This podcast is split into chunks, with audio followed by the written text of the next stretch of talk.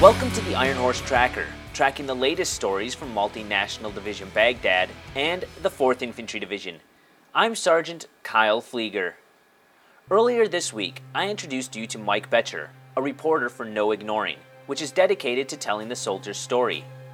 Mike has been a war correspondent for nearly 30 years, and it's some of his early experiences that still drive him to honor the sacrifices of the men and women serving America around the globe. I first started covering U.S. troops uh, in Beirut in 1982 when the Marines deployed uh, to keep the peace in Beirut along with the French and the Italians. And uh, I was there up until 1983, right before the Marine barracks bombing. Ever since, uh, I feel an obligation to this day to tell the stories of our men and women in uniform and what they do.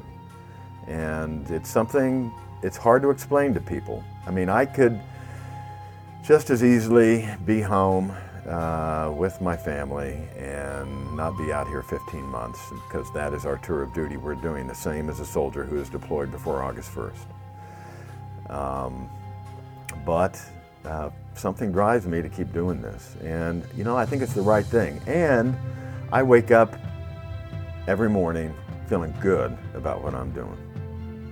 What we're trying to do out in the field is catch people doing things right, which is very easily done because you know you interact with these young men and women who really have great stories to tell, who've given up so much, especially in the last few years, constant deployments. And you know, people back home say they support our troops, and they do. But what does that mean?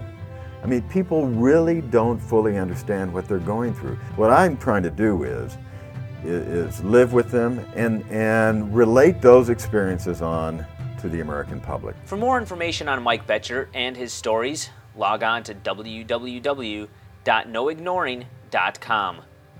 Multinational Division Baghdad soldiers found munitions while conducting a cordon and search in Baghdad's East Rashid district. The munitions included AK 47s, a sniper rifle, and a 133 millimeter projectile. That concludes today's Iron Horse Tracker. To learn more about the soldiers and units supporting Multinational Division Baghdad and the 4th Infantry Division, check out our website at www.hood.army.mil/4id. From Baghdad, I'm Sergeant Kyle Pflieger.